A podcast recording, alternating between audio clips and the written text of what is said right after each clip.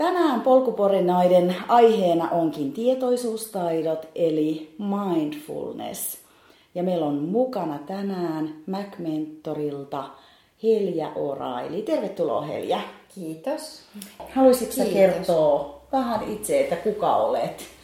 Joo, itse asiassa olen toiminut mindfulness-ohjaajana aika pitkään ja tutustunut mindfulnessin eri suuntauksiin, stressin poistoon ja ja sitten tämmöisen läsnäolon taitoihin ja teen myöskin yrityksissä valmennusta, jossa keskitytään sitten enemmän myös tämmöisen mielen taitoihin, tietoisuustaitoihin ja erilaisiin käytännön sovellutuksiin. Ja tuota, olen tosiaan ollut tällä alueella jo vuodesta 2006. Niin, koska mä oon, siis meidän historiahan on se, että mä oon opiskellut sun oppilaana mindfulnessia aikanaan Aivan. ja saanut sieltä monta hyvää vinkkiä omaan elämään ja myös tähän meidän harrastukseenkin. Ja se oli yksi syy, miksi haluttiin kutsua sut tänne. Eli mä näen sut aika mindfulness-pioneerina, koska silloin aika harva tiesi, mistä on kysymys. Aivan, silloin just vielä tämän vuosituhannen alussa niin siitä ei paljon puhuttu. Mm. Se oli kyllä alkanut oikeastaan silloin jo 30 vuotta sitten Amerikassa Kapat-Sinnin tuomana, mutta se, siitä ei kyllä paljon vielä puhuttu. Sen jälkeen se on aika räjähdysmäisesti kasvanut ja niitä eri muotoja on jo todella paljon, että aina ei tiedä edes, mistä puhutaan sen otsikon alla. Niin ihan tämmöiselle eh, henkilölle, joka ei tiedä, mitä mindfulness on, niin miten sä kitettäisit sen? Mitä se on? Hmm, sen mä sanoisin, että kaikissa näissä suuntauksissa on ainakin yksi tämmöinen yhteinen lähtökohta. Ja se on tämmöinen syvän läsnäolon harjoittaminen ja nykyhetkessä eläminen. Ja toinen asia, mitä mä ajattelisin, että, että sisältyy kaikkiin suuntauksiin jolla, jollakin tavalla, on tämä nelijako. Eli se, että tullaan tietoiseksi omasta kehosta – tunteista, mielestä ja ilmiöistä. Ilmiöistä siinä mielessä, että tiedetään se oma suhtautuminen ympäristöön.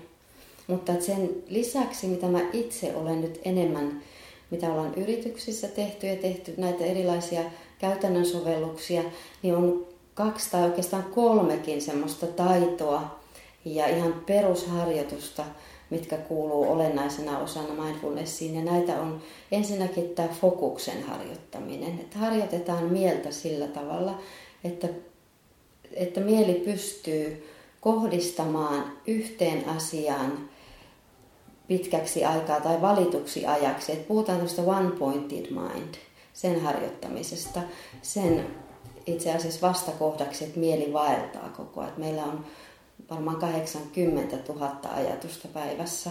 Ja sen hallinta, että se pystyttäisiin edes pieneksi hetkeksi jollain tavalla keskittämään tiettyyn haluttuun asiaan. Ja tämä on niin yksi akseli, mitä harjoitetaan. Ja toinen on sitten tämmöinen avoimen tietoisuuden harjoitus. Eli pyritään, että pystytään, se on tämmöinen metataito, eli oma mieli pystyy monitoroimaan sitä, mitä tapahtuu itsessä ja mitä tapahtuu omassa mielessä ja mitä tapahtuu, minkälaisia ajatus, tunne ja käyttäytymiskaavoja meillä on taas sitten, jos ajatellaan, että avoimen tietoisuuden vastakohtana on tämmöinen autopilottikäyttäytyminen.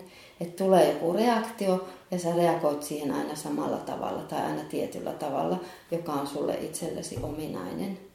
Nämä on ne kaksi akselia, mitä harjoitetaan ihan tämmöisillä tietyillä muodollisilla harjoituksilla.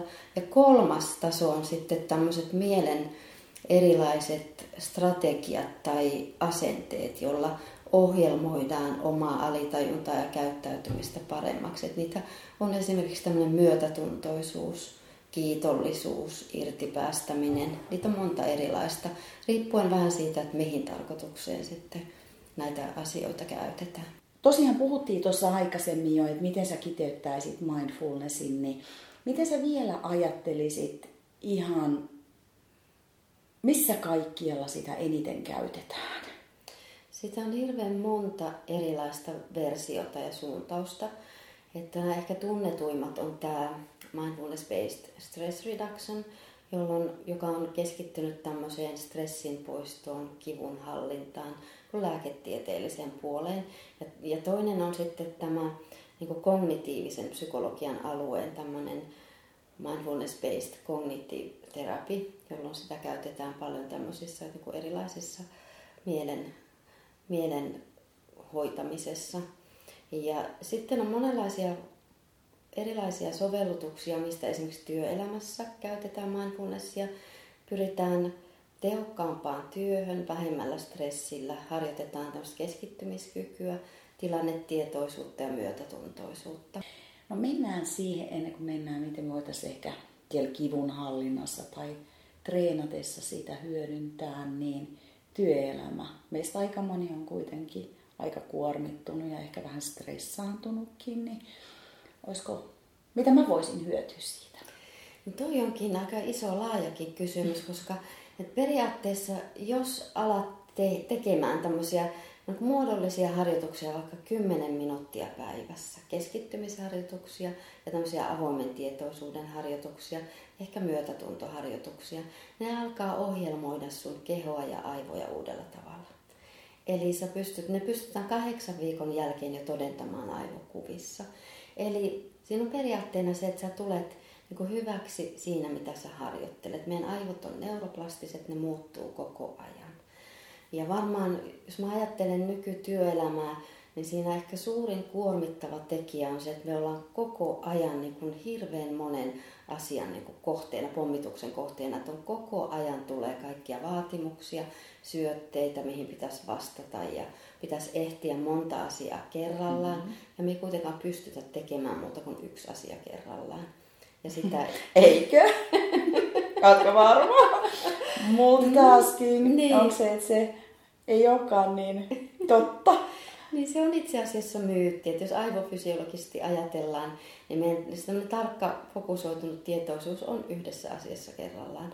Ja se ajatus siitä multitaskingista tai siihen pystymisestä tulee siitä, että me tehdään hyvin niin kuin nopeasti vaihdetaan asiasta toiseen. Että tämä vaihtoaika voi olla nopea ja tulee se sellainen illuusio, että tekee monta asiaa yhtä aikaa. Mutta siitä voisi ajatella vaikka, että jos ajattelet vaikka, että sä ajat autoa ja teksti, viestittelet siinä vaikka tekstiviestejä, niin se voi olla hengen vaarallista juuri sen takia, että vaikka sä ajattelet, että joo, että sä tässä ajat, ja sitten sun fokus siirtyy siihen puhelimeen, ja sitten se siirtyy takaisin ja taas puhelimeen ja ajoon, niin se, se, se voi olla hengen vaarallista, koska siinä sekunnissa tai sen sekunnin murto-osassa voi tapahtua mitä tahansa, mm. ja sun tietoisuus on poissa siitä tiestä, vaikka sä ajattelet, että sä teet kahta asiaa yhtä aikaa. Eli on, on pystytty kuvantamaan, että mitä tapahtuu, kun tehdään näitä harjoituksia ja lisätään tämmöistä niin nykyhetkessä olemista, suoraa aistikokemusta ja sitten tämmöisiä niin tietynlaisia keskittymisharjoituksia, avoimen tietoisuuden harjoituksia, niin niistä pystytään näkemään. Ja samaten myötätuntoharjoitukset, silloin eri aivoalueet aktivoituu. Ja meidän aivot joka tapauksessa, meillä on miljardeja aivosoluja, jotka toimii koko ajan, ne synapsit syttyy, tulee tämmöisiä yhteyksiä ja silloin kun tulee yhteyksiä, alkaa muodostua ratoja. Eli sä teet tavallaan latua. Sä teet ja mitä enemmän sä toistat jotain asiaa, sitä syvemmäksi se, se latu tulee, eli hermoradat. Ja silloin tämä niin neuroplastisuus tarkoittaa sitä, että me voidaan muovataan meidän aivoja koko ajan tietoisesti tai tiedostamatta. Ja sitä tapahtuu koko ajan. Me pystytään tulemaan hyviksi sellaisissa asioissa, mitä me toistetaan. Eli sen sijaan, että menee salijumppaan, niin voi tehdä vaikka aivojumppaa. Nimenomaan, kyllä.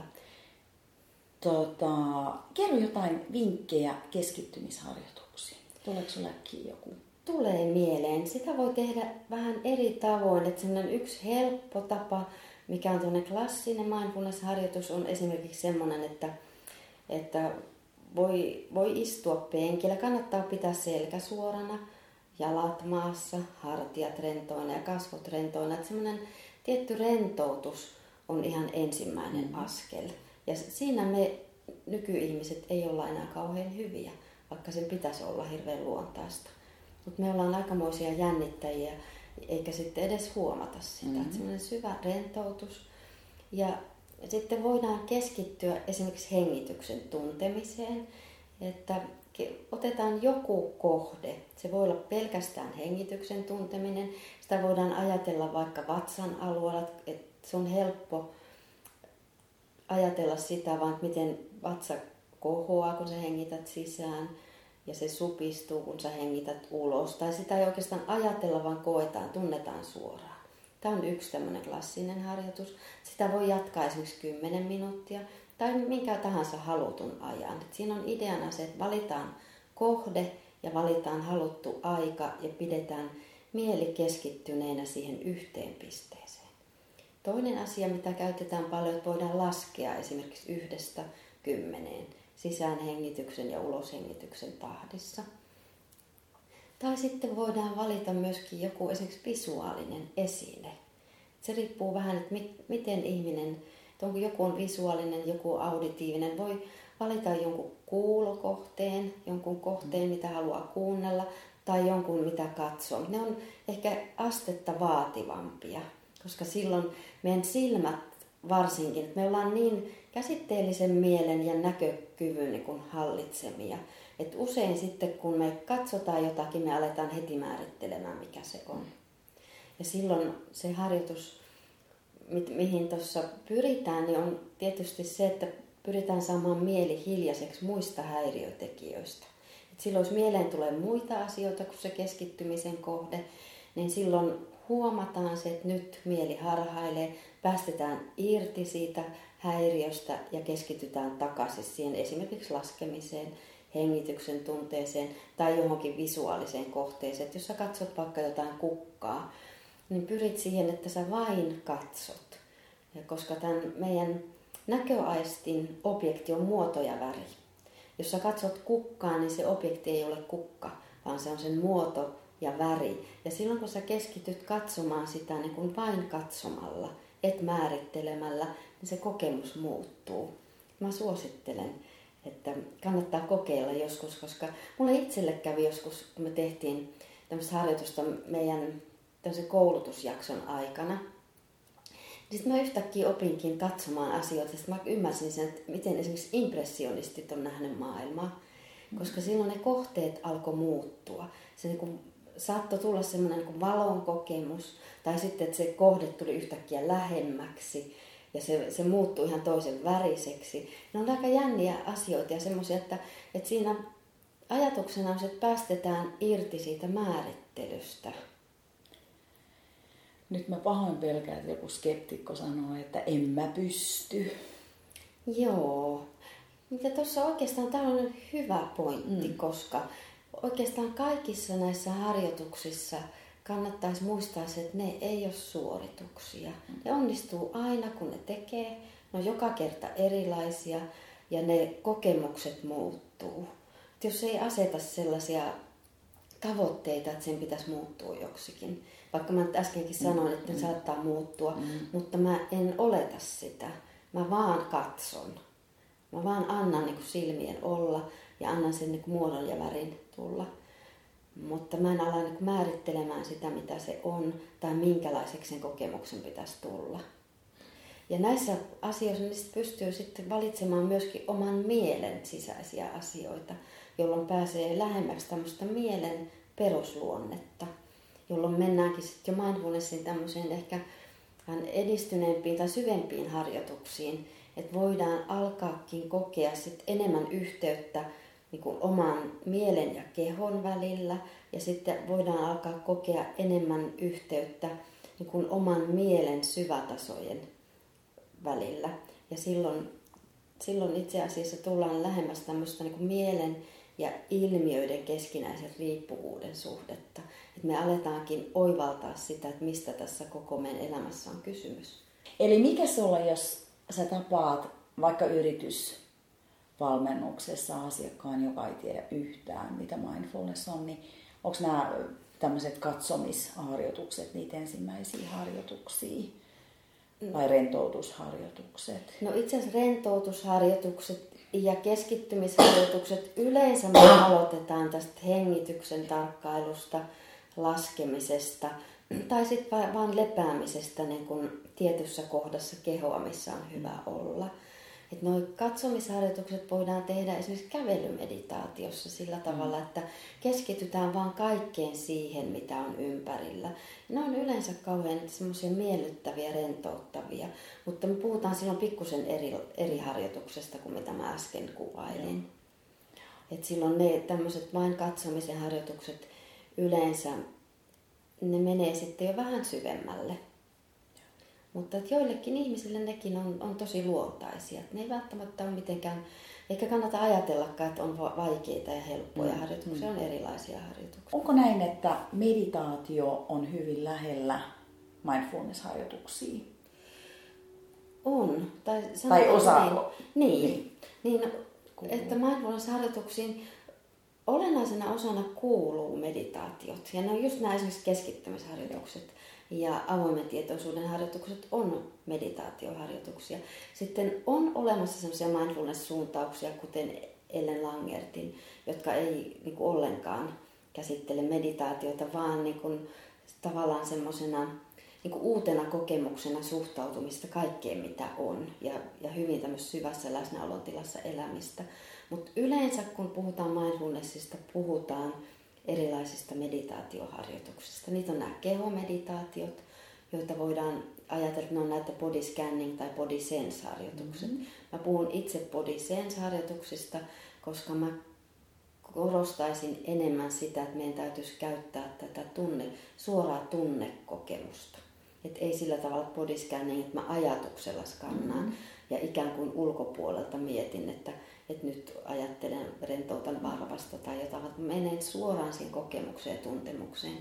Tämä on yksi sellainen ydinasia mun mielestä niin kuin nykyajan stressaantuneille ihmisille, että me pystyttäisiin enemmän tulemaan suoraan aistikokemuksiin.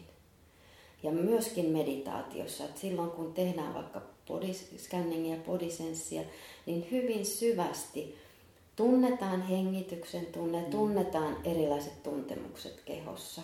Käytetään tätä meidän niin kuin tunnemieltä. Me puhutaan myöskin tämmöistä kuin tunnemieli. Ja muutenkin suoraa kokemusta, suoraa aistikokemusta. Mutta että meditaatiot liittyy. Niitä on erilaisia meditaatioita ja niitä on hirveän iso variaatio, jos sä katsot vaikka Googlesta mindfulnessia eri, eri harjoituksia, niin niitä voi tehdä pidempiä ja lyhyempiä harjoituksia, jotka on kuitenkin meditaatioita. No jos ajattelet urheilijaa ja meditaatio kautta bodysense-harjoitusta, niin hyötyisikö juoksia siitä? Varmasti, varmasti voi hyötyä. Siitä voi olla niin kuin monenlaistakin apua. Että tavallaan jos ajattelen, että urheilijat, koska ne suorituksethan on fyysisiä, mm. niin silloin just, että oppii tuntemaan enemmän tämän mielen ja kehon yhteyden, niin silloin sä pystyt niin aina tietämään, mitä sun kehossa tapahtuu. Sä pystyt säätelemään sun harjoitusta. Sä pystyt irtaantumaan jopa erilaista mittareista, koska sä tunnet suoraan, tiedät suoraan, mitä sussa tapahtuu. Ja, ja tavallaan sitten voidaan myöskin ajatella, että tämmöisessä kivunhallinnassa se voisi olla hyvin tärkeä nämä asiat tulee ainakin mieleen nyt tässä ihan ensin. Toi kivunhallinta onkin mielenkiintoinen asia ylipäätään, koska sanotaan, että urheilija ei tervettä päivää näe, niin ehkä se on vähän myytti, mm. mutta monet me kuitenkin kärsitään e- erinäköisistä kivuista, joko treenikaudella tai sitten kisassa, niin miten mindfulness suhtautuu kivunhallintaan? No se on oikeastaan tämän lääketieteellisen mindfulnessin tämä mindfulness-based stress reduction on lähtenyt, tai sen yksi osa-alue on ollut nimenomaan kivunhallinta. Mm-hmm.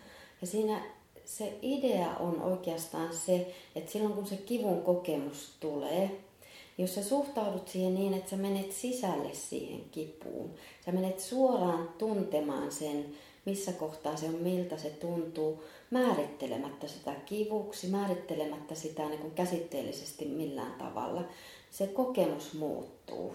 Jos ajattelee vaikka päänsärkyä, että jos sä ajattelet, että särkee päätä ja se, kivu, se tuntuu kivulta, sitten jos sä menetkin siihen tuntemukseen, siihen kohtaan sun kehossa päässä, missä se tuntuu, sä voit hengittää siihen kohtaan, sä voit vaan tunnustella, miltä se tuntuu niin se saattaa muuttua esimerkiksi paineen tunteeksi tai lämmöksi, kylmäksi, värähtelyksi, erilaiseksi tuntemukseksi, mutta se kivun kokemus saattaa niin kuin höllentyä, vapautua. Ja tässä on niin kuin yksi sellainen asia, että jos ajattelee, että, että varsinkin kesken jonkun suorituksen, että sä haluat päästä sen suorituksen loppuun ja kipu alkaa yltyä, niin sitä voi kokeilla näin. Ja tietysti sitten muutenkin, jos ajattelee, että mindfulnessissa, kun tehdään näitä harjoituksia, varsinkin jos tekee näitä muodollisia harjoituksia joka päivä, vaikka lyhyen ajan, se toistaminen on tärkeä. Puhuttiin tuossa aikaisemmin tästä neuroplastisuudesta, niin tämä toistaminen myös näissä harjoituksissa on tärkeää, koska silloin, silloin kaikki tämä, mitä toistetaan, se vahvistuu. Ja silloin esimerkiksi tämä niin kehon ja mielen keskinäisen suhteen ja yhteyden kokemus vahvistuu. Ja voidaan ajatella, että keho ei ole tämmöinen kiinteä, pysyvä olemus, vaan se on prosessi. Se on tämmöinen niin tietynlainen niin tietoisuuden ja energian ilmentymä. Ja silloin, jos me hyvin syvästi tajutaan, ymmärretään ja koetaan se yhteys, niin silloin esimerkiksi suhtautuminen kipuun ja sen kivun lievittämiseen avautuu ihan uudenlainen ovi. Ja avautuu se, että mä voin tehdä näille asioille jotakin. Onko sitä kipua tai kivenhallintaa tutkittu kuinka paljon? Onko siitä kirjoitettu paljon? Siitä on kirjoitettu kyllä, että varsinkin no Kapatsinin tutkimukset ja kaikki koko tämä MPSRn aika laaja tutkimus, niin siitä, sitä on tehty paljon ja sitä, sitä oli silloin muistaakseni just esimerkiksi syöpäpotilaille tutkittu paljon. Ja tavallaan, että siinä on ideana on ollut se, mikä Kapatsinillakin oli, että niin kauan kun ihmises, ihminen on elossa, niin siinä on jotakin enemmän tervettä kuin sairasta. Ja silloin, että, että jos on vaikka tämmöisiä kroonisia kipu, potilaita tai, tai jotain vaikeita kiputiloja, niin se pelkästään sekin, että sä et identifioidu siihen kipuun, niin se alkaa auttaa. Ja se suhtautuminen kipuun ja sen kokeminen, että tavallaan siinä pystytään enemmän tuomaan sitten tämmöistä niin kuin vähän toiveikkuutta ja tämmöistä toisenlaista kokemusta ja parempaa elämänhallintaa, että vaikka se sairaus tai sen syy ei poistuiskaan niin se kokemus siitä, sen sairauden kanssa elämisestä tulee helpommaksi. Ehkä kivun kokemuksessa on juuri se, että, että silloin kun käyttää näitä tietoisuustaitoja enemmän, niin silloin sä alat myös niin kuin oivaltaa sen, mistä se syntyy, pitäisikö sun luopua jostakin. Että jos ajattelee vaikka sitä, että, että se kipuhan on merkki jostakin, sun keho kertoo sinulle jostakin asiasta. Ja silloin sä pystyt päät, päättämään itsessä, että miten sä siihen suhtaudut. Et tietenkin täytyy aina muistaa se, että, että tietenkin kaikki lääketieteelliset hoidot ja kaikki hoidot on tarpeellisia, mutta siinä niin tukena on se oman mielen mukaan tuominen. Ja myös sillä tavalla, että ei pelkästään se, että jollakin hokkuspokkuskonstilla saan sen kivun muuttumaan, vaan se, että mitä se kertoo mulle. Sä katsot sen kivun taakse Sä tunnustelet sitä. Samalla sä ehkä huomaat sen, että, että minkälaisia ajatuksia, tunteita, tarpeita sieltä sen kivun pohjalta löytyy. Onko se merkki jostain, että sun pitäisi muuttaa jotakin elämässäsi tai tehdä jotain toisin, antaa itsellesi armoa jossain asioissa, että ei vaan jääräpäisesti ajattele, että se täytyy saada pois ja mä jatkan niin kuin aina ennenkin. Et siinä on aika syvällinen, syvällinen niin kuin oman kehon ja mielen merkkikieli siitä, että jotakin silloin kun on kipua, kärsimystä, niin joku asia tuottaa sitä, mikä asia se on. Mä voin tulla siitä tietoiseksi ja katsoa sitä ainakin vaihtoehtoon, että haluanko mä muuttaa jotain. Haluanko mä sen pois vai haluanko mä jatkaa näin. Et siinä tulee semmoinen tietynlainen valinta ja vapauden aste. Et jos nyt miettii semmoinen henkilö, joka ei ole tehnyt näitä harjoituksia, niin tosiaan, jos hän ei yksin kykene tähän, niin pystyykö mindfulness ohjaa ja sit sanojen kautta auttaa sen harjoituksen tekemisessä vai mitä, mitä sä neuvosit? Pystyy paljonkin ja kyllä mä niin suosittelisinkin, että tietysti on hirveän monia erilaisia applikaatioita ja ja, ja tuommoisia harjoituksia, mitä pystyy omin voimin tekemään, mutta siinä usein ohjaajan tai ryhmän tuki, se jostain syystä vahvistaa näitä kokemuksia aika paljon ja suosittelisin kyllä lämpimästi, että jos on, on halua harjoittaa ja, ja haluaa päästä eteenpäin, niin kannattaa käydä joku kurssi tai hankkia joku ryhmä, tehdä yhdessä tai ohjaaja, jonka kanssa tekee. Koska silloin varsinkin kokeneet ohjaajat pystyy paljon ohjaamaan niin tietyn tyyppisiin harjoituksiin, mistä tietää, että ne tutkimusten mukaan toimii. Ja mä tosiaan, kun olen itse käynyt sun kursseilla, toki siitä on jo aikaa, niin mun täytyy sanoa, että se koko energia muuttuu, kun on useampi ihminen. Se on totta. Se on hirveän usein se kokemus. Se va- jotenkin vahvistuu. Vahvistuu ja syvenee. Mm, kyllä. Ihmiset pääsee paremmin siihen kokemukseen. Se on aika mielenkiintoinen, että se saattaa muuttaa sitä harjoituksen laatua hyvin, hyvin erityisellä tavalla. Ja sen takia mä myös suosittelen, että löytää, jos haluaa kokeilla, niin löytää hyvän ryhmän. Että applikaatioiden myötä ehkä se saattaa joille jäähän kuitenkin suorittamiseksi. Ja siinä on ehkä se, mitä mä ainakin ajattelisin, niin se voi jäädä suorittamiseksi ja sitten, että siinä niin kun liikaakin saatetaan painottaa sitä niin kuin sanallista puolta, että se mm. jää semmoiseksi niin mielen koreografiaksi. Se jää aika pinnalliseksi, että sä et välttämättä pääse siihen semmoiseen syvempään suoraan kokemukseen. Se, kyllä se voi onnistua hyvinkin ja varsinkin sitten, että jos tekee sekä että. Applikaatiotkin on hyviä sitten esimerkiksi siinä vaiheessa, kun siirtyy enemmän tekemään yksin harjoituksia. Että se on yksi vaihe, sitten myöhemmin voi tehdä vaikka ilman mitään sen kummempaa ohjausta. Ensin, halusen ensikosketuksen, niin siinä ehkä olisi hyvä olla ryhmä tai ja ammattiohjaaja.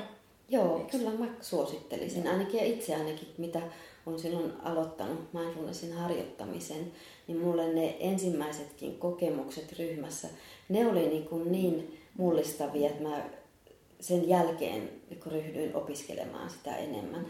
ne oli niin kuin ihan, vaikka mä en niin kuin aikaisemmin tiennyt aiheesta mitään eikä ollut kokemuksia, niin ne oli sen verran voimakkaita, että siitä tuli se tietty varmuus. Se, se on vain niin kuin sokerin maku, että sä, sä voit mm. kuulla siitä, minkälaista se on valkoista ja jauhemaista tai kuutioita tai jotain muuta, mutta kun sä maistat sen, niin sä tiedät. Ja silloin tämmöisissä ryhmissä, ja kun ne, ne harjoitukset tehdään niin kuin tietyllä tavalla, mä nyt sanoisi välttämättä oikein tai väärin, mutta tietyllä tavalla, mitkä on, on todettu toimiviksi, niin silloin ne, se kokemus saattaa olla niin syvä ja semmoinen hyvä alku sit itsenäisellekin harjoittamiselle. Ja eikö näin, että siinä onnistuu aina? Siinä onnistuu aina. Aina kun sä teet, sä mm. onnistut. Mm. Ja joka kerta, sen voi taata, että se on joka kerta erilainen. Ja kannattaa luopua niin kuin just näistä odotuksista. Mm. Että se vaan että tekee, toistaa. Ja varsinkin silloin, kun siihen ei olisi aikaa, pitäisi tehdä töitä, pitäisi tehdä sitä ja tätä, tai on huono olo tai ei viitsisi, niin just silloin se pitäisi tehdä. Koska silloin se vie pois niin kuin siitä vähän tämmöisestä negatiivisemmasta kokemuksesta, kiireen tunnusta ja tämmöisestä stressin tunnusta. Ne tarvitsee tehdä kuin muutama minuutti niin se niin kuin tavallaan antaa semmoisen tauon, se antaa pienen loman kaikesta. Hetkeksi päästää kaikki taakat irti, ottaa sen muutaman minuutin aikaa itselleen. Niin se on semmoisia niin pieniä lomia, mitä voi pitää päivän aikana. Ja sitten, että jos niistä tulee semmoinen tietynlainen tapa, ihan samalla lailla kuin vaikka hampaiden harjaamisesta, niin silloin oma keho ja mieli alkaa jo kaivata sitä. Ja niin kannattaisi suhtautuakin tämmöisenä niin kuin iloisena, hyvänä asiana, ei suorituksena. Me ollaan niin kauhean suorittajia länsimaissa varsinkin, että musta tuntuu, että hirveän monista asioista tulee suorituksia ja pakkoja ja tässä mindfulnessissa ei ollenkaan siitä kysymys eikä tarkoitus. Mä pohdin, että miten, jos, miten sun mielestä nämä harjoitukset vois yhdistää siitä esimerkiksi kun on lenkillä? Pystyy hyvinkin, että, että että tavallaan että silloin voisi ottaa mukaan just se niin kuin avata kaikki aistit mm-hmm. ja jättää pois kaikki sen niin kuin työasioiden murehtimisen ja kaiken, vähän tulla pois siitä ajattelumoodista olemisen moodiin ja tämmöisestä niin kuin ajattelun tilasta puhtaan olemisen tilaan. Silloin sä näet kaiken sen ympäristön kauneuden ja äänet, värit, kaikki se, miten tuuli tuntuu kasvoilla ja sä hengität. Tulee semmoinen syvä olemassaolon kokemus. Se on erinomainen asia ja onhan tutkittukin sitä, että esimerkiksi metsässä kävely lievittää stressiä jo hyvin lyhyinä aikoina. Mm. Se on erittäin hyvä esimerkiksi semmoisissa tilanteissa, että on työstressiä ja jos ei halua tai jaksa niin kuin istua ja meditoida, niin metsään meneminen on erinomainen valinta. Niin, eli se toimii samantyyppisesti. Se toimii samantyyppisesti. Se toimii ainakin sillä tavalla, että tavallaan sen niin kuin stressireaktiot hellittää. Sitten jos halutaan niin kuin tiettyjä ominaisuuksia vahvistaa, niin silloin noin muodolliset harjoitukset, esimerkiksi keskittymisharjoitus on hyviä. Saisiko niin kuin sen keskittymisharjoituksen, kun lähdet treeniin, koska se meet metsään, niin pystyisikö se jotenkin siellä? No pystyyhän, metsässä pystyy keskittymisharjoituksiin kyllä ihan hyvin, vaikka kesken, että jos sä lähet lenkille, mm. sä pysähdyt hetkeksi. Mm. Sä kuuntelet vaikka linnun laulua. Sä vaan kuuntelet. Niin se on jo keskittymisharjoitus. Mm. Tai sä otat jonkun kohteen, mitä sä katsot. Vaikka jotain maisemaa. Sä voit vaikka sulautua siihen maisemaan. Sä voit yhdistää niitä asioita. Että hyvinkin. Sitä ei varmaan koskaan tutkittu, että miten te vois parantaa esimerkiksi No nyt mennään suorituskeskeisyyteen. Oot vaikka niinku vauhtia tai sitä treenin tehokkuutta. Mutta tuleeko sinulle mieleen, että onko sitä tutkittu missään kohtaa? Mä en tiedä, onko sitä niinku, niinku urheilussa, työelämässähän sitä on tutkittu Joo. paljon. Että suoritustaso paranee samalla kun stressi hellittää. Et ne, ei ole, ne ei olekaan, niinku, ne ei sulje pois toisiaan. Niinku monesti kun mindfulnessin kritiikkiä esitetään, niin saatetaan esittää sitä, että halutaan niin ihmisistä enemmän ja enemmän irti. Se, se ei ole niin, niin yksinkertaista, vaan pystytään niin tietyllä tavalla keskittymällä aina yhteen asiaan kerrallaan, olemaan paljon tehokkaampia ja silloin kun me keskitytään siihen yhteen asiaan, me ei murehdita menneitä ja tulevia, jolloin meidän stressitasot laskee. Ja samalla tavalla mä uskoisin, että, että se voisi hyvinkin, no ainakin jos ajattelee niin tiettyjä semmoisia, mä en tiedä onko niistä tutkimuksia tehty urheilun osalta, mutta mikä mun tulee mieleen on tämmöinen yksi pieni kertomus Meksikon maanjäristyksestä. Niin tota, mun yksi ystäväni, joka on bioenergetiikan tutkija nykyisin, on meksikolainen tiedemies. Hän oli silloin Meksikon maanjäristyksen aikana Meksikossa ja oli auttamassa sen maanjäristyksen uhreja. Ja hän tapasi tämmöisen naisen, jonka tytär oli jäänyt semmoisen ison lohkareen alle. Ja hän meni sitten auttamaan tätä, että siinä oli neljä miestä, jotka niin juoksi sinne ja meni auttamaan sitä naista. Se nainen huusi apua, että hänen tyttärensä on siellä alla ja se kuolee, jos ei sitä lohkaretta saada pois. Ja nämä miehet meni sitä työntämään, mutta se oli niin iso, että siitä ei tullut mitään. Ne sitten joutuu luovuttamaan jonkun ajan kuluttua ja sanomaan, että täytyy mennä auttamaan toisia, että he ei pysty tässä tekemään enempää. Mutta silloin tämä äiti ajatteli niin, että, että hän ei voi antaa periksi hänen tyttärensä kuolee, että se on vain saatava sieltä pois. Ja hän niin keskitti kaikki voimansa, sen mielensä, kehonsa, energiansa ja työnsi sitä lohkaretta ja sai sen tytön sieltä pois. Eli meillä on varmasti paljon enemmän myöskin ihan niin fyysistä voimaa, voimaa suoriutua fyysisistäkin asioista ja, ja rasitteista ja muista jos me pystytään saamaan niin meidän mieli, sekä tietoinen mieli että alitajunta, että koko tämä meidän systeemi niin kuin keskittymään yhteen pisteeseen. Ja, ja tässä tulee just tämä niin kuin one pointed mind, tämä keskittymis, yhteen pisteeseen keskittymisen harjoitus. Että sen, senhän voi suunnata johonkin suoritukseen myös. Miksei? Ja siis eikö itämaisten lajien harjoittajat varmaan tekee aika paljon, kun nehän niin. välillä iskee aika... Niin ja onhan varmasti esimerkiksi karate-tutkimuksissa. Niin, niin, niin. vaan niitä niin kun itse seurannut sillä tavalla, mutta kyllähän pystyy. Sen, siinä on itse asiassa kysymys ihan samasta. Niin, tuli Joo. vaan mieleen. Ja miksei Joo. siitä pystyisi siitä yhdistää, niin kuin siirtää johonkin juoksuun tai, Joo. tai joku, joku suunnistus, jossa sä oikeasti keskityt. Kyllä, niin kuin sen rastipisteen löytämiseen ja kartan lukemiseen, silloinhan sun täytyy sulkea kaikki. Kaikki muu pois. Mm. Koska Kyllä. jos et sulje, niin rasti ei löydy. Ei löydy, löytyy kaikkea muuta. Kaikkea, joo, mustikoita. Sen luovuus tai kirjo, kirjoittamista opettavat käyttää sitä, että lähdetään kävelemään. Mm. Silloin tulee parhaat ideat. Mm. Se riippuu se on tietysti ihmistyypistäkin vähän, vähän riippuu, että minkälaiset asiat aina stimuloi. Mm. Mutta se on erinomainen. Erinomainen juttu. Ja saada ne muistiin ja käyttää hyödyksi. Oh. Koska silloin alitajunnasta tulee niitä impulseja. Ne voi sitten yhdistyä hyvin monellakin eri tavalla ja ne on hyvin mielenkiintoisia.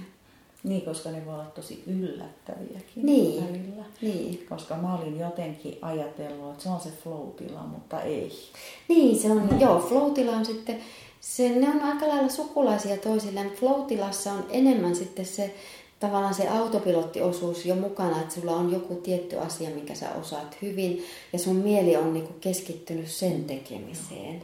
Että se ei niinkään siinä tilassa niin paljon vaella, vaan silloin sä oot siinä niinku tässä virtaavassa nyt hetkessä sen asian kanssa, mitä sä oot tekemässä. Ja semmoinen voi hyvin olla esimerkiksi pitkän matkan juoksijoilla. Niin että se voi olla tämmöinen flow että sä osaat sen askelluksen mm. ja sä... Ideat aina tuolla lenkkipolulla, niin onks mitä, mit, mitä sä siihen kommentoisit? Joo, toi on mielenkiintoinen kysymys myös, koska silloin, jos me ajatellaan sitä tässä mielen matriisissa, niin silloin me ollaan semmoisessa tilassa, että, että tavallaan on hyvin avoin tietoisuus mm. ja toisaalta on sitten tämmöinen niin kuin, myöskin häiriintynyt tietoisuus tai sellainen, että silloin mieleen tulee paljon erilaisia asioita ja se voi olla hyvin hedelmällinen tämmöisessä luovassa tilassa, että tavallaan silloin jos sä lähdet vaikka lenkille, että sulla on se tietty asia, mitä sä teet, mutta sä et pysty keskittyä hirveän hyvin johonkin yhteen mm. asiaan, koska se, se lenkkeily muu vie siitä sen oman osansa. Mutta silloin sä voit antaa sun mielen vapaasti vaeltaa. Ja silloin, kun sä oot avoimessa tietoisuudessa, sä annat sen vapaasti vaeltaa, sulle saattaa tulla ihan uusia kytkentöjä alitajunnasta, jolloin se semmoinen luova tila, se voi olla hyvin hedelmällinen tämmöiseen luovaan tilaan. Et silloin, että se mikä siinä sitten, jos ajattelee tämmöistä mindfulness-harjoitusta tai sen asian viemistä pidemmälle, on se, että, sitten, että älä unohda niitä hetkiä, että mitä sä oot keksinyt tai minkälaisia välähdyksiä sulle on tullut. Että silloin ne kannattaa jollain tavalla laittaa muistiin sen lenkin jälkeen mm. esimerkiksi. Ne tietyt ajatukset, mitkä välähtää. Mm. Että harjoittelee sit sitä, että sä pystyt palauttamaan ne mieleesi.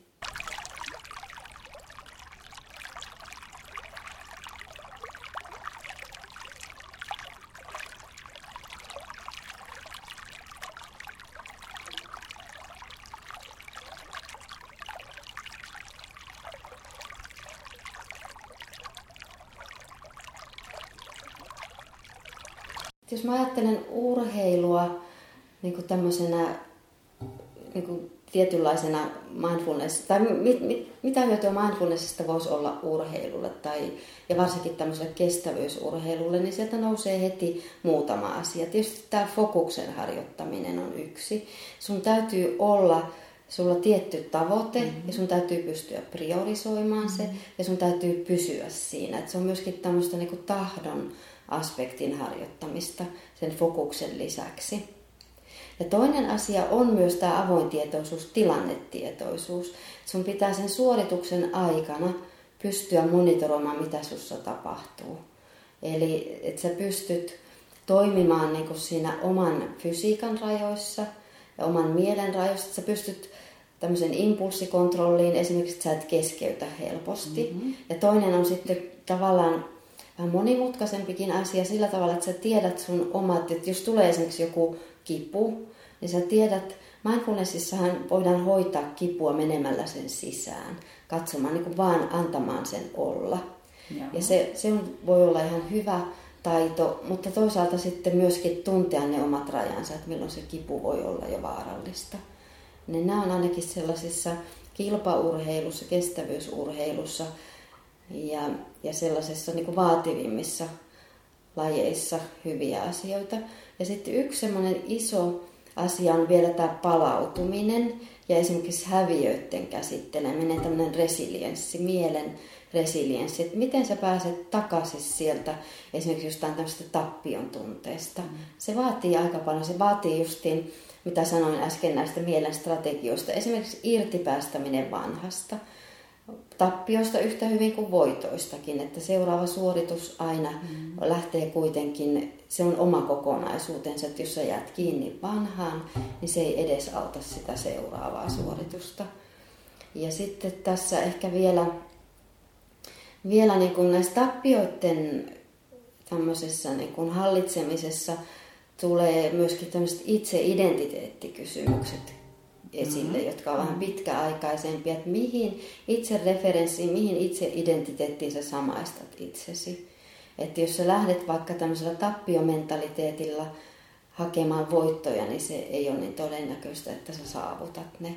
Mutta tämmöiset asiat mulla tulee nyt ensimmäiseksi mieleen.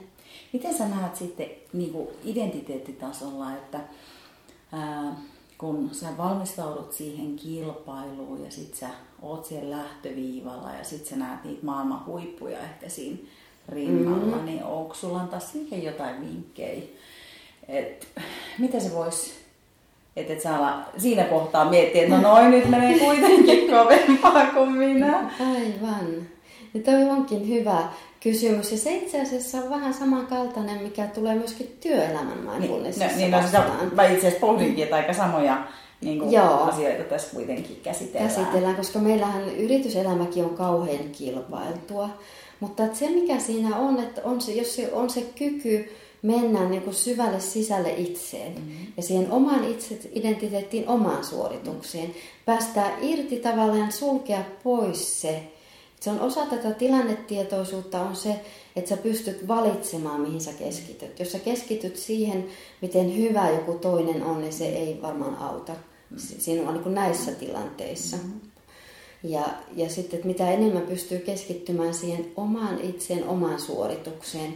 Ja toisaalta sitten tämmöinen, mikä mun tulee mieleen myös sekä yrityselämä kilpailutilanteissa että urheilussa, on tämmöinen itse myötätuntoisuus että koko elämä ei ole suorittamista, vaan sit pystyy myös jollakin tavalla niin hyväksymään ne omat virheensä, hyväksymään omat suorituksensa sellaisena kuin ne on ja suhtautumaan jollain tavalla vähän armollisemmin ja myötätuntoisemmin itseensä, niin kuin riippumatta siitä, voittaako vai häviääkö. Tavallaan, että se itse-identiteetti menisi vähän näiden asioiden taakse. Sä et myöskään samaista itsesi vaan urheilijan rooliin tai johonkin työrooliin, vaan sä näet sen niin kuin oman olemisesi tämmöinen niin kuin jaettu ihmisyys. Että kaikki on joka tapauksessa samanarvoisia riippumatta siitä, että, että onko se suoritus hyvä vai huono. Mm. Ja mä luulen, että semmoisilla ihmisillä, jotka kilpailee paljon, niin se saattaa olla vaikeaa. Sitten mä törmäsin tämmöiseen kirjaan kuin The Mind of the Leader, How to Lead Yourself – your people and your organization for extraordinary results. Rasmus Hogard ja Jack, Jacqueline Carter. Joo. Mites on suomennettu? Tämä on suomennettu, tai se tulee nyt 19.11. on julkistamistilaisuus, ja se tulee nimellä Ajatteleva johtaja, Alma Talentin kustantamana, ja, ja on, on Harvard Business Pressin kustantama. Ja siihen on tutkittu 35 000 esimiestä tai johtavassa asemassa olevaa. on etsitty niin tämmöisiä yhteisiä asioita, mitkä määrittäisivät tulevaisuuden johtajuutta.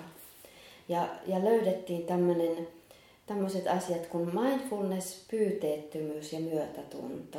Mindfulness, selflessness ja compassion. Ja nämä on sellaisia asioita, mitkä korostuu näissä kaikissa haastatteluissa ja mitä ne kun enemmän ja enemmän tarvitaan nykyisessä työelämässä. Sitä, että toimitaan enemmän tämmöiseksi niin yhteiseksi hyväksi. Mm. Toimitaan yhdessä toisten ihmisten kanssa. Ehkä vähemmän kilpailua, enemmän yhteistyötä. Tullaan tietoiseksi omista toimintamalleista ja pystytään toimimaan niin kuin vähän niin kuin syvemmästä ja tämmöistä myötätuntoisesta asenteesta niin kuin yhdessä toisten kanssa. Okei.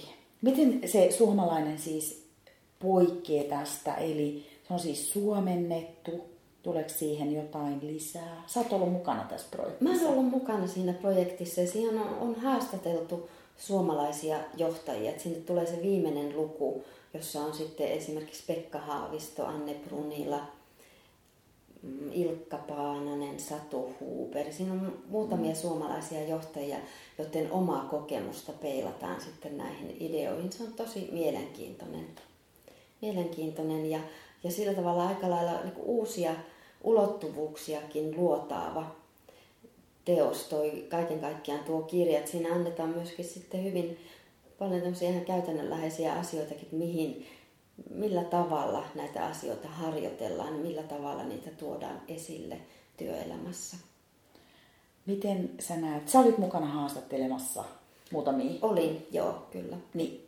Ensinnä, mitä sä, mikä oli joku oppi sieltä, minkä sä nappasit? Tuliko joku semmoinen oppi tai kokemus tai... No oikeastaan se, mitä mä niin Anne Brunilan haastattelussa, Anne on, on pitkän linjan meditoi, meditoija ja harjoittaja. Mm. Ja hän puhuu just siitä, että miten erilainen johtaja hän oli silloin, kun hän teki näitä harjoituksia säännöllisesti. Ja sitten semmoisina aikoina, kun hän oli taas niin kuin hyvin kiireinen ja ajatteli, että ei ehdi tehdä, niin silloin myöskin se kaikki se niin kuin johtaminen oli erilaista, että silloin niin kuin enemmän oli vaan semmoista, että, että näin mennään ja näin tehdään ja enemmän semmoista ehkä, hän sanoi myöskin, että välillä tämmöistä niin kuin ego edellä menemistä. Mutta, mutta sitten taas niinä aikoina, kun hän on, on harjoittanut enemmän, niin se on myötätuntoisempaa ja parempaa se johtajuus. Ja taas sitten esimerkiksi Pekka Haaviston kanssa keskustellessa, niin hänellä oli niin uskomattomia mm, esimerkkejä, kun hän on ollut rauhanvälittäjänä, on ollut tuolla Afrikan maissa, että miten, miten joissain heimoissa käsiteltiin ongelmatilanteita. Niitä oli, oli tosi mielenkiintoista kuulla. Sä et varmaan saanut kaikki tähän kirjaan. No en. en tai siihen u- suomenkieliseen kirjaan mukaan. Joo, siinä, joo, siinä ei, ei valitettavasti kaikkia saanut, mutta että, että hyviä, hyviä kokemuksia, hyviä asioita sieltä avautui kuitenkin tosi hieno. Täytyy hankkia heti kun, heti kun se tulee. Tulee. Oliko se sen verran vielä siitä, että puhuuko he enemmän niin kuin muiden johtamisesta vai nivottiko se itseni johtaminen myös siihen? Se nimenomaan lähtee aina tästä itsensä johtamisesta ja nämä kaikki haastateltavat puhuivat myös ihan näistä omista konkreettisista tavoistaan toimia. Mm. Ja, ja ehkä just enemmänkin sit siitä just nimenomaan omasta kokemuksesta. Ja. Hei, vielä viimeisenä, niin jos tosiaan netissä on paljon tietoa, tuleeko vielä jotain muuta vinkkiä, mistä voisi lisää lukea läsnäolotaidoista? Läsnäolotaidoista. Mä ajattelisin, että, että just nämä, että jos kaikki nämä Kapatsinin kirjat on hirveän hyviä, sitten on Potential Projektin sivut, mm jossa, jossa puhutaan just näistä, mistä mä puhuin fokuksesta ja tästä avoimesta tietoisuudesta, että jos on siitä puolesta kiinnostunut. Ja sitten on myöskin nämä kognitiivisen psykologian niin kuin mindfulness-pohjaiset harjoitukset, että, että nämä kaikki on semmoisia jo pitkään tutkittuja, käytännössä testattuja asioita, mitä kannattaa lähteä, lähteä tutkimaan. Että, että niitä ja todella pystyy aloittamaan tosi pienestä ja kannattaa aloittaa sitten eteen niistä hirveän isoja juttuja, vaan lähtee kokeilemaan jotain itselle sopivaa. Hyvä. Kiitos Helja Oraa. On ollut ilo Kiitos. olla oppilaasi ja ystäväsi. On tuota... ilo olla sinun kanssa. Toivottavasti voidaan jakaa muillekin vähän tätä ilosanomaa. Kyllä vaan. Kiitos. Ja, kiva. Kiitos.